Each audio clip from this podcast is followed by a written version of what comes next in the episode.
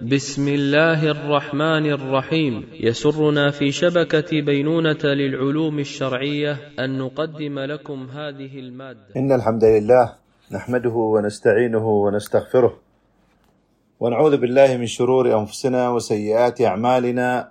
من يهده الله فلا مضل له ومن يضلل فلا هادي له. وأشهد أن لا إله إلا الله وحده لا شريك له. وأشهد أن محمدا عبده ورسوله صلى الله عليه وسلم. أما بعد فنحمد الله عز وجل على نعمة الإسلام. كما نشكر القائمين على مركز رياض الصالحين بدبي على جهودهم العلمية. محاضرة اليوم هي المحاضرة الرابعة من سلسلة محاضرات في المناهي اللفظية. ولا شك أن الإنسان مسؤول عما يتلفظ به. ويحاسب عنه حسب نيته. وجاءت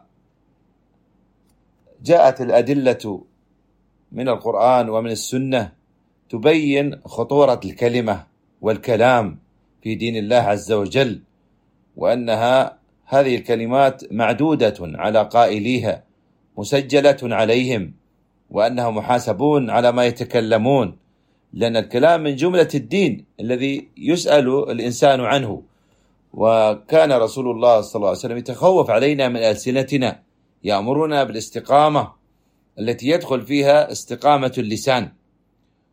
فعلى المسلم أن يحذر أن تخرج من فمه الألفاظ الضائعة التي لا يعي معناها. فقد تكون من كلام الشر والسوء الذي يضره في دنياه وآخرته. وقد فهم علماؤنا وسلفنا الصالح أن علموا وعلموا أن النجاة في كف اللسان. وهذا من فقههم رضي الله عنهم. فقهوا مسؤولية الكلمة عرفوا أمانتها ووعوا خطورتها.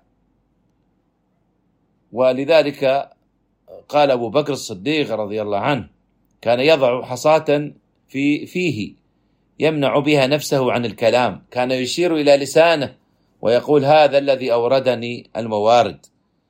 وهذا الأثر عن أبي بكر رواه الإمام مالك في الموطأ برقم 1855 إذا لا بد من تصحيح الألفاظ وهذا أمره مهم مهم جدا.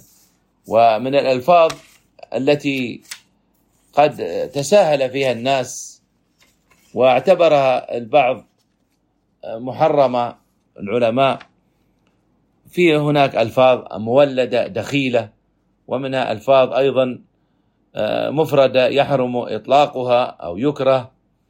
وهكذا أيضا ألفاظ وضعت في غير موضعها. و قد ذكرنا في ثلاث المحاضرات السابقة كثيرا من هذه الألفاظ المنهي عنها. فلا بد من أن يعتني المسلم بتصحيح ألفاظه. ولذلك يقول الشيخ العثيمين رحمه الله ترك الألفاظ التي تدل على الكفر والشرك فهذا غير صحيح بل تصحيحها مهم.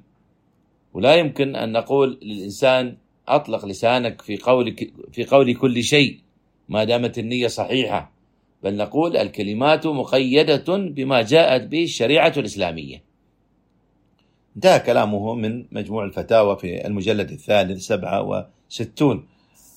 فأهل العلم بينوا هذه الألفاظ وصنفوا المصنفات فنواصل ذكر آه، هذه أو بعض الألفاظ المنهي عنها من خلال هذه المحاضرة الرابعة المناهي اللفظية. آه، مما يتلفظ به الناس أو بعض الناس يقولون يا محمد يا علي يا جيلاني عند الشدة. وهذه أيضا من الألفاظ المنهي عنها. لا يجوز. ولذلك قال الشيخ العثيمين رحمه الله في تنبيهات الشرعية على الأخطاء اللفظية. يقول إذا كان يريد دعاء هؤلاء والاستعانة بهم فهو مشرك شركا أكبر مخرجا عن الملة. عليه أن يتوب إلى الله عز وجل وأن يدعو الله وحده.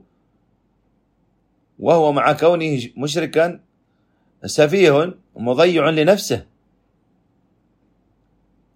فلينتبه مثل هذه الألفاظ. وهي يقولها بعض عوام الناس. فإذا كان قصدهم الاستغاثة والاستعانة بهؤلاء الذين ماتوا فهذا لا يجوز من الشرك ولا يدعى غير الله ولا يستغاث بغير الله عز وجل. أيضا من الألفاظ أيضا آه، الحلف بآيات الله. فمن الناس من يقول وآيات الله وآيات الله هكذا يحلفون وآيات الله. فأيضا يقول الشيخ العثيمين رحمه الله الحلف لا يجوز إلا بالله. سبحانه وتعالى أو صفة من صفاته. أما الحلف بغير الله فهو شرك. وكذلك قال يحلف بصفاته سبحانه وتعالى كما يحلف بأسمائه والله والرحمن ورب العالمين ومجري السحاب ومنزل الكتاب وما أشبه ذلك. هذا يجوز. كذلك الحلف بصفات الله عز وجل وعزة الله وقدرة الله وما أشبه ذلك. قال الشيخ ويحلف بالمصحف لأنه كلام الله. يعني يحلف بالقرآن بكلام الله. يقول الشيخ يجوز لأنه لا يريد الحلف بالورق والجلود وإنما يريد الحلف بما تضمنته هذه الأوراق. وأيضا يقول والسائل يسأل هل يجوز الحلف بآيات الله؟ بأن يقول الإنسان وآيات الله أو آيات الله لأفعلن كذا. فنقول في الجواب إن قصد بالآيات الآيات الشرعية وهي القرآن فلا بأس. وأن قصد بالآيات الآيات الكونية الشمس والقمر والليل والنهار فهذا لا يجوز. والله أعلم. أيضا هذا فتوى الشيخ رحمه الله في كتابه تنبيهات شرعية على الأخطاء اللفظية. أيضا من الألفاظ أيضا يقولون إن شاء الله. هذا في الدعاء. يقول في دعائه إن شاء الله. فأيضا يجيب الشيخ العثيمين رحمه الله يقول لا ينبغي للإنسان إذا دعا الله سبحانه وتعالى أن يقول إن شاء الله في دعائه بل يعزم المسألة ويعظم الرغبة فإن الله سبحانه وتعالى لا مكره له أو لا مكره له. وقد قال سبحانه وتعالى وقال ربكم ادعوني أستجب لكم. فوعد بالاستجابة. وحينئذ لا حاجة إلى أن يقال إن شاء الله لأن الله سبحانه وتعالى إذا وفق العبد للدعاء فإنه يجيبه. إما بمسألته أو أن يرد عنه شرا أو يدخر يدخر له يوم القيامة. قال وقد ثبت عن النبي صلى الله عليه وسلم أنه قال: لا يقول أحدكم اللهم اغفر لي إن شئت اللهم ارحمني إن شئت ليعزم المسألة وليعظم الرغبة وليعظم الرغبة فإن الله تعالى لا مكره له. متفق عليه. ثم يقول الشيخ فإن قال قائل ألم يثبت عن النبي صلى الله عليه وسلم أنه كان يقول للمريض لا بأس طهور إن شاء الله؟ رواه البخاري. فنقول بلى ولكن هذا يظهر أنه ليس من باب الدعاء وانه هو من باب الخبر والرجاء وليس دعاء فإن الدعاء من آدابه أن يجزم به المرء والله أعلم. هذه أيضا من الألفاظ التي يتداولها بعض الناس أيضا. ومن ذلك أيضا قولهم وشاءت قدرة الله. فما هو الحكم الشرعي؟ يقول الشيخ العثيمين رحمه الله لا يصح أن نقول لا يصح أن نقول شاءت قدرة الله. لا يصح أن نقول شاءت قدرة الله لأن المشيئة إرادة والقدرة معنى والمعنى لا إرادة له. إذن فتوى الشيخ قال في سؤال ما حكم قول وشاءت قدرة الله وشاء وشاء القدر؟ قال الشيخ لا يصح نقول شاءت قدرة الله لأن المشيئة إرادة والقدرة معنى والمعنى لا إرادة له وإنما الإرادة للمريد والمشيئة لشيء ولكننا نقول اقتضت حكمة الله كذا وكذا أو نقول على الشيء إذا وقع هذه قدرة الله. أي مقدورة. كما تقول هذا خلق الله. أي مخلوقه. قال وأما أن نضيف أمرا يقتضي الفعل الاختياري إلى القدرة فإن هذا لا يجوز. ومثل ذلك قولهم شاء القدر كذا وكذا. وهذا لا يجوز لأن القدر والقدرة أمران معنويان ولا مشيئة لهما. وإن المشيئة لمن هو قادر ولمن هو مقدر. والله أعلم. إذا لا يجوز. قول وشاءت قدرة الله. وشاء القدر. أيضا. هذا أيضا لا يجوز يقول الشيخ رحمه الله. أيضا يقولون إن الله لم يكتب لي الهداية إن الله لم يكتب لي الهداية. إن الله يهدي من يشاء. هكذا عندما يدعى هذا الإنسان إلى التوبة والرجوع إلى الله وهو مصر على المعصية يقال له تب إلى الله. يقول إن الله لم يكتب لي الهداية. والثاني يقول إن الله يهدي من يشاء. فيجيب الشيخ العثيمين رحمه الله على هذا السؤال. قال أما الأول فإنه يقول إن الله لم يكتب لي الهداية. وبكل بساطة نقول أطلعت الغيب؟ أم اتخذت عند الله عهدا؟ فإن قال نعم فنقول إذا كفرت لأنك ادعيت علم الغيب. وإن قال لا فنقول غلبت. إذا كنت لم تطلع أن الله لم يكتب الهداية فاهتدي بالله فاهتدي فالله ما منعك من الهداية. بل دعاك إليها ورغبك فيها وحذرك من الضلالة ونهاك عنها. ولم يشاء الله عز وجل أن يدع عباده على ضلالة أبدا. قال تعالى يريد الله ليبين لكم ويهديكم سنن الذين من قبلكم. فتب إلى الله. هذا هو الجواب على من يقول هذا الكلام. ثم قال أما الثاني الثاني الذي يقول إن الله يهدي من يشاء. عندما ينصح تب إلى الله يقول إن الله يهدي من يشاء. قال أما الثاني الذي يقول إن الله يهدي من يشاء فإن كان الله يهدي من يشاء فهذه حجة عليك. فاهتدي حتى تكون ممن شاء الله هدايته. والحقيقة أن هذا الجواب من العاصي هو لدفع الحجة بالنسبة لنا ولن ينفعه ذلك عند الله عز وجل. هذا كلام شيخ رحمه الله. أيضا من الناس بسبب الجهل يصف النبي صلى الله عليه وسلم بحبيب الله. فسئل أيضا الشيخ العثيمين رحمه الله ما رأيكم في وصف النبي صلى الله عليه وسلم بحبيب الله؟ فأجاب رحمه الله النبي صلى الله عليه وسلم حبيب الله لا شك. فهو حاب الله ومحبوبه لله. لكن هناك وصف أعلى من ذلك وهو خليل الله. فالرسول عليه الصلاة والسلام خليل الله. كما قال صلى الله عليه وسلم إن الله اتخذني خليلا كما اتخذ إبراهيم خليلا. رواه مسلم. ثم قال ولهذا من وصفه بالمحبة فقد ولهذا من وصفه بالمحبة فقط فإنه نزله عن مرتبته. فالخلة أعظم من المحبة وأعلى.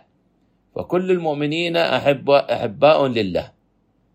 ولكن الرسول عليه الصلاة والسلام في مقام أعلى من ذلك وهي الخلة. فقد اتخذه الله خليلا كما اتخذ إبراهيم خليلا.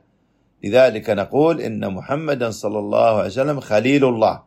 وهذا أعلى من قولنا حبيب الله. لأنه متضمن للمحبة وزيادة. لأنه غاية المحبة. انتهى كلام العثيمين رحمه الله كما في نفس الكتاب التنبيهات الشرعية على الأخطاء اللفظية. إذا وصف النبي صلى الله عليه وسلم بحبيب الله ولا شك أنه حبيب الله لكن وصف المحبة فيه تنزيل لمرتبته تنزيل له عن مرتبته صلى الله عليه وسلم لأنه خليل الله فالخلة أعظم من المحبة. هذا كلام الشيخ رحمه الله. أيضا من مما يتداوله الناس ويدور على ألسنتهم أنه يقول نقرأ الفاتحة بحضرة النبي صلى الله عليه وسلم يقولون اقرأ الفاتحة لحضرة النبي صلى الله عليه وسلم هكذا. فيقول الشيخ العثيمين رحمه الله. قراءة الفاتحة بحضرة النبي صلى الله عليه وسلم إذا أرادوا بحضرته ذاته وأن يقرأ الإنسان الفاتحة ويهدي ثوابها للنبي صلى الله عليه وسلم فهذه بدعة لم يفعلها الصحابة رضي الله عنهم وهو من جهل فاعله. فإن النبي صلى الله عليه وسلم يناله من الأجر على العمل مثل ما ينال فاعله من أمته لأنه هو الدال عليه ومن دل على خير فله مثل أجر فاعله بدون أن يهدي إليه الفاعل.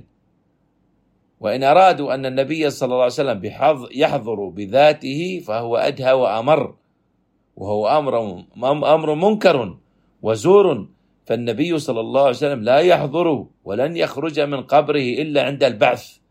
قال الله تعالى منها خلقناكم وفيها نعيدكم ومنها نخرجكم تارة أخرى. وقال تعالى ثم إنكم بعد ذلك لميتون. ثم إنكم يوم القيامة تبعثون. قال وهذا عام لجميع الخاطبين. وأشرف الخاطبين بذلك رسول الله صلى الله عليه وسلم. ولهذا, ولهذا قال الله له إنك ميت منك ميت وإنهم ميتون. ثم إنكم يوم القيامة عند ربكم تختصمون.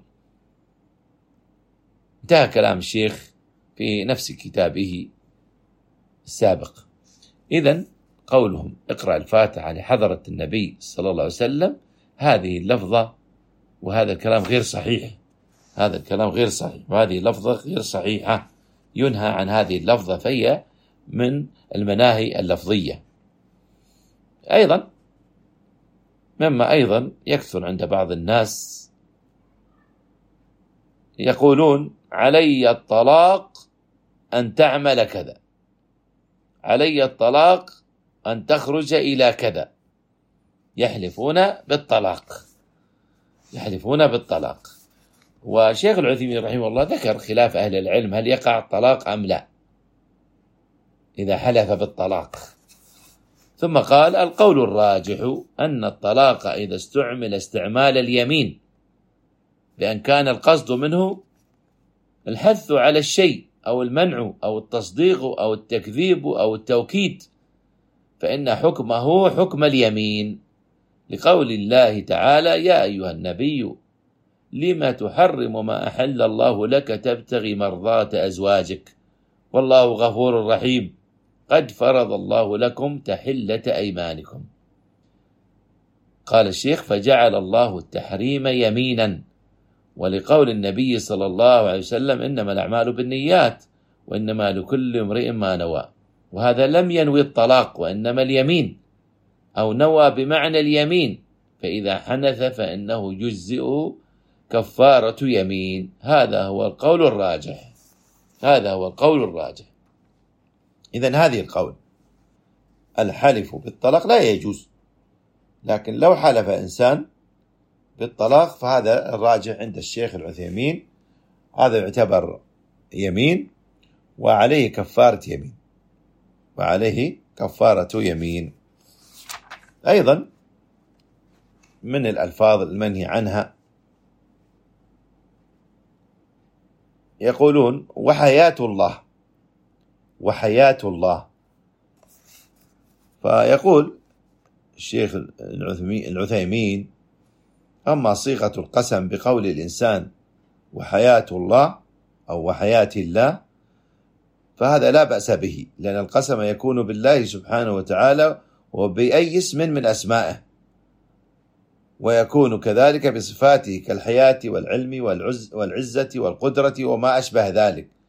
فيجوز أن يقول الحالف وحياة الله وعلم الله وعزة الله وقدرة الله وما أشبه هذا مما يكون من صفات الله سبحانه وتعالى كما يجوز القسم بالقرآن الكريم لأنه كلام الله وبالمصحف لأنه مشتمل على كلام الله سبحانه وتعالى. إذا قولهم أو القسم بحياة الله ليس من الألفاظ المنهي عنها من الألفاظ الجائزة. لأنه حلف بصفة من صفات الله عز وجل الثابتة له. وحياة الله وعلم الله وعزة الله وقدرة الله. هذا يعتبر قسم لأنه قسم بصفة ثابتة لله عز وجل. ليس من الألفاظ المنهي عنها. هذا فقط للتنبيه. أيضا من الألفاظ يقولون لكم تحياتنا. لكم تحياتنا أو أهدي لكم تحياتي. يقول الشيخ عبارة أو عبارة لكم تحياتنا لكم تحياتنا وأهدي لكم تحياتي ونحوها من العبارات لا بأس بها. قال الله عز وجل وإذا حييتم بتحية فحيوا بأحسن منها أو ردوها قال فالتحية من شخص آخر جائزة أما التحيات المطلقة العامة فهي لله. كما أن الحمد لله والشكر لله. ومع هذا فيصح أن نقول حمدت فلانا على كذا. شكرته على كذا. قال الله عز وجل وأنا اشكر لي ولوالديك. انتهى كلام العثيمين. إذا من العبارات أيضا التي تدور على ألسنة الناس لكم تحياتنا. أهدي لكم تحياتي من العبارات الجائزة. أما التحيات المطلقة العامة التحيات هذه ما تكون إلا لله. أيضا من الألفاظ أيضا التي يتداولها الناس قولهم إلى والدي العزيز. إلى والدي العزيز. يكتب في رسالته إلى والدي العزيز أو إلى أخي الكريم. فسئل الشيخ العثيمين كذلك ثم أجاب هذا ليس فيه شيء بل هو من الجائز. بل هو من الجائز. قال الله عز وجل لقد جاءكم رسول من أنفسكم عزيز عليه ما عنتم حريص عليكم بالمؤمنين رؤوف رحيم. وقال تعالى ولها عرش عظيم. وقال النبي صلى الله عليه وسلم إن الكريم ابن الكريم ابن الكريم يوسف. رواه البخاري ومسلم. قال الشيخ فهذا دليل على أن مثل هذه الأوصاف تصح لله تعالى ولغيره. ولكن اتصاف الله بها لا يماثله شيء من اتصاف المخلوق بها. فإن صفات الخالق فإن صفات الخالق تليق به. وصفات المخلوق تليق به. وقول القائل لأبيه أو أمه أو صديقه العزيز يعني أنك عزيز علي غالي عندي وما أشبه ذلك ولا يقصد بها أبدا الصفة التي تكون لله وهي العزة التي لا يقهر بها أحد وإنما يريد أنك عزيز علي وغالي عندي وما أشبه ذلك. إذا هذه من عبارات أيضا التي قد تشتبه عند بعض الناس وهي عبارة جائزة. إلى والدي العزيز إلى أخي الكريم وهكذا. أيضا من الألفاظ أيضا الشائعة عند كثير من الناس قولهم فلان شهيد على شخص بعينه. يقال الشهيد فلان. الشيخ العثمين رحمه الله يجيب يقول لا يجوز لنا أن نشهد لشخص بعينه أنه شهيد. حتى لو قتل مظلوما أو قتل وهو يدافع عن الحق فإنه لا يجوز أن نقول فلان شهيد. هذا خلاف لما لخلاف لما عليه الناس اليوم حيث رخصوا هذه الشهادة وجعلوا كل من قتل حتى ولو كان مقتولا في عصبية جاهلية يسمونه شهيدا. قال وهذا حرام لأن قولك عن شخص قتل وهو شهيد يعتبر شهادة سوف تسأل عنها يوم القيامة. سوف يقال لك هل عندك علم أنه قتل شهيدا؟ ولهذا لما قال النبي صلى الله عليه وسلم ما من مكلوم يكلم في سبيل الله والله أعلم بمن يكلم في سبيله. إلا جاء يوم القيامة وكل وكلمه يثعب دما اللون لون الدم والريح ريح المسك رواه البخاري.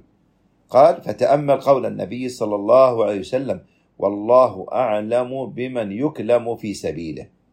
يكلم يعني يجرح.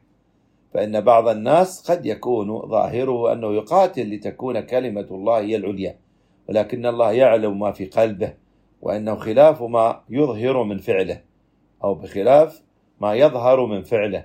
ولهذا بوب البخاري رحمه الله على هذه المسألة في صحيحه فقال باب لا يقال فلان شهيد. لأن مدار الشهادة على القلب ولا يعلم ما في القلب إلا الله عز وجل فأمر النية أمر عظيم. انتهى كلام ابن تيمية رحمه الله كما في كتابه التنبيهات الشرعية على الأخطاء اللفظية. أيضا من الألفاظ قولهم السيدة فلانة السيدة عائشة. وهذه عبارة تسمع كثيرا. فسئل الشيخ العثيمين أيضا عن هذه العبارة. السيدة عائشة رضي الله عنها. قال لا شك أن عائشة رضي الله عنها من سيدات نساء الأمة. لكن إطلاق السيدة على المرأة والسيدات على النساء هذه الكلمة متلقاة فيما أظن من الغرب حيث يسمون كل امرأة سيدة وإن كانت من أوضع النساء. لأنهم يسودون النساء أي يجعلونهن سيدات مطلقا. والحقيقة أن المرأة امرأة وأن الرجل رجل. وتسمية المرأة بالسيدة على الإطلاق ليس بصحيح. نعم من كانت منهن سيدة لشرفها أو دينها أو جاهها أو غير ذلك من الأمور المقصودة فلنا أن نسميها سيدة. لكن ليس مقتضى ذلك أننا نسمي كل امرأة سيدة.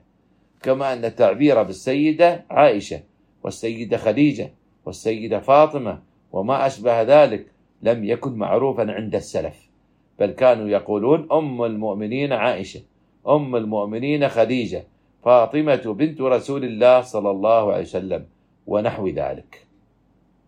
انتهى كلام العثيمين رحمه الله.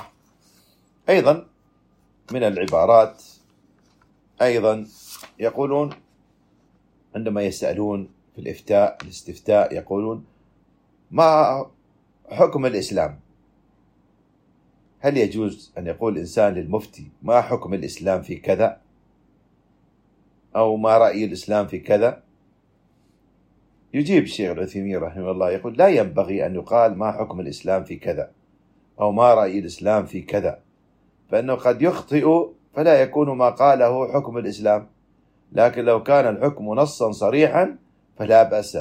مثل أن يقول حكم الإسلام في أكل الميتة. فنقول حكم الإسلام في أكل الميتة أنها حرام. هذا ضابط جيد. انتهى كلام الشيخ رحمه الله. وهذا ضابط جيد منه رحمه الله. أنه يقال ما حكم الإسلام في أمر معروف. دل عليه الدليل. جاء النص الصريح أنه حكم الله. مثل أكل الميتة. والله عز وجل قال حرمت عليكم الميتة. نص صريح وواضح. فيقال هنا حكم الإسلام. أما ما فيه مجال للعالم أن يجتهد فيه يقال ما رأيك؟ لا يقال ما حكم الإسلام. هذا قيد جيد من الشيخ العثيمين رحمه الله. أيضا مما أيضا الألفاظ المتداولة بين الناس قولهم لا سمح الله. فسئل أيضا عثيمين رحمه الله ما رأيكم في هذه العبارة لا سمح الله؟ فقال الشيخ أكره أن يقول القائل لا سمح الله لأن قوله لا سمح الله ربما توهم أن أحدا يجبر الله على شيء فيقول لا سمح الله. والله عز وجل كما قال الرسول صلى الله عليه وسلم لا مكره له. لا مكره له. والأولى أن يقول لا قدر الله بدل من قوله لا سمح الله لأنه أبعد عن توهم ما لا يجوز في حق الله عز وجل. الشيخ يرى أن هذه العبارة من الأولى تركها. لم يقل بتحريمها لا سمح الله. لكن قال الأولى قال أنا أكره أن يقول القائل هذه الكلمة. والأولى أن يقول لا قدر الله بدل لا سمح الله. هذا قال الشيخ أولى فهو يرى كراهية هذه العبارة ولم يذكر تحريمها. قولهم أيضا بعد دفن الميت يقال دفن في مثواه الأخير دفن في مثواه الأخير. وسئل العثيمين أيضا عن هذه الكلمة فقال قولهم دفن في مثواه الأخير حرام. لا يجوز لأنك إذا قلت دفن في مثواه الأخير فمقتضاه أن القبر آخر شيء له وهذا يتضمن إنكار البعث. ومن المعلوم لعامة المسلمين أن القبر ليس آخر شيء إلا عند الذين لا يؤمنون باليوم الآخر فالقبر آخر شيء عندهم. أما المسلم فليس آخر شيء عنده القبر. وقد سمع أعرابي رجلا يقول يقرأ قول الله عز وجل ألهاكم التكاثر حتى زرتم المقابر. فقال والله ما الزائر بمقيم؟ لأن الذي يزور يمشي فلا بد من بعث وهذا صحيح. قال الشيخ ولهذا يجب تجنب هذه العبارة. فلا يقال عند القبر أنه المثوى الأخير. فلا يقال عن القبر أنه المثوى الأخير. لأن المثوى الأخير إما الجنة وإما النار في يوم القيامة. جيد. أيضا يقولون أدام الله أيامك. فما حكم هذه العبارة؟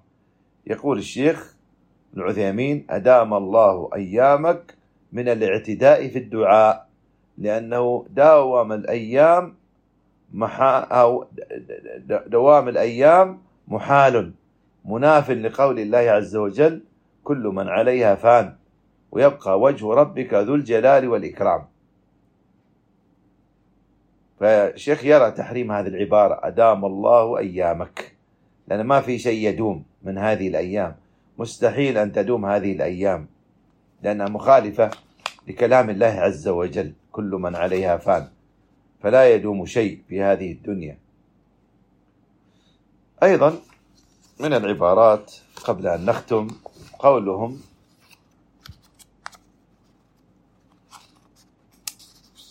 أنا مؤمن إن شاء الله. أنا مؤمن إن شاء الله. يقول الشيخ العثيمين قول القائل أنا مؤمن إن شاء الله يسمى عند العلماء مسألة الاستثناء في الإيمان وفيه تفصيل. أولا إن كان الاستثناء صادرا عن شك في وجوه أصل الإيمان في وجود أصل الإيمان فهذا محرم بل كفر لأن الإيمان جزم والشك ينافيه. ثانيا إن كان صادرا عن خوف تزكية النفس والشهادة لها بتحقيق الإيمان قولا وعملا واعتقادا فهذا واجب خوفا من هذا المحذور. ثالثا إن كان المقصود من الاستثناء تبرك بذكر المشيئة أو بيان التعليل وأن ما قام بقلبه من الإيمان بمشيئة الله فهذا جائز والتعليق على هذا الوجه أعني بيان التعليل لا ينافي في تحقيق المعلق فإنه قد ورد التعليق على هذا الوجه في الأمور المحققة. في الأمور المحققة كقوله تعالى لتدخلن المسجد الحرام إن شاء الله آمنين محلقين رؤوسكم ومقصرين. لا تخافون. قال والدعاء في زيارة القبور وإن إن شاء الله بكم لاحقين. رواه مسلم. وبهذا عرف أنه لا يصح إطلاق الحكم على الاستثناء في الإيمان. بل بد من التفصيل السابق. انتهى كلام الشيخ رحمه الله. إذا إذا قال أنا مؤمن إن شاء الله وهذا صادر عن شك في وجود أصل الإيمان قال هذا محرم بل كفر. وقوله أنا مؤمن إن شاء الله إذا كان صادر عن خوف تزكية النفس خوف الشهادة لنفسه بتحقيق الإيمان قولا وعملا واعتقادا قال هذا واجب خوفا من هذا المحذور وقوله أنا مؤمن إن شاء الله إذا كان يقصد الاستثناء تبرك بذكر المشيئة أو بيان التعليل قال الشيخ هذا جائز. هذا جائز. هذا تفصيل جيد من الشيخ رحمه الله. أيضا حتى لا نطيل عليكم. قولهم والله وحياتك. والله وحياتك. فسئل الشيخ العثيمين فقال قولهم والله وحياتك فيه نوعان من الشرك الأول الحلف بغير الله. والثاني الإشراك مع الله بقوله والله وحياتك. وضمهما إلى الله بالواو المقتضية للتسوية. والقسم بغير الله إن اعتقد أن المقسم به بمنزلة الله في العظمة فهو شرك أكبر وإلا فهو شرك أصغر. ده كلام الشيخ رحمه الله والعبارات كثيرة. ونختم بهذه العبارة الأخيرة قولهم الله ما يضرب بعصا. يقولون الله ما يضرب بعصا. إذا انتقم الله عز وجل من الظالم يقولون الله ما يضرب بعصا. يقول الشيخ لا يجوز أن يقول الإنسان مثل هذا التعبير بالنسبة لله عز وجل لكن له أن يقول إن الله سبحانه وتعالى حكما لا يظلم أحدا وأنه ينتقم من الظالم. وما أشبه هذه الكلمات التي جاءت بها النصوص الشرعية. أما الكلمة التي أشار إليها السائل فلا أرى أنها جائزة. انتهى كلام الشيخ رحمه الله وبذلك ننتهي من ذكر هذه العبارات وللحديث بقية. هناك أيضا محاضرة خامسة أيضا نذكر فيها أيضا كثيرا من هذه المناهي اللفظية. نسأل الله عز وجل أن يفقهنا وإياكم في ديننا كما نسأله عز وجل أن يحفظ بلادنا دولة الإمارات وبلاد المسلمين من كل سوء وفتنة. نسأله عز وجل أن يوفق ولاة أمورنا لما يحبه ويرضاه وأن يرزقهم البطانة الصالحة. ربنا آتنا في الدنيا حسنة وفي الآخرة حسنة وقنا عذاب النار. وآخر دعوانا أن الحمد لله رب العالمين. وصلى الله على محمد وعلى آله وصحبه وسلم. للاستماع إلى الدروس المباشرة والمسجلة والمزيد من الصوتيات يرجى زيارة شبكة بينونة للعلوم الشرعية على الرابط بينونة دوت نت وجزاكم الله خيرا.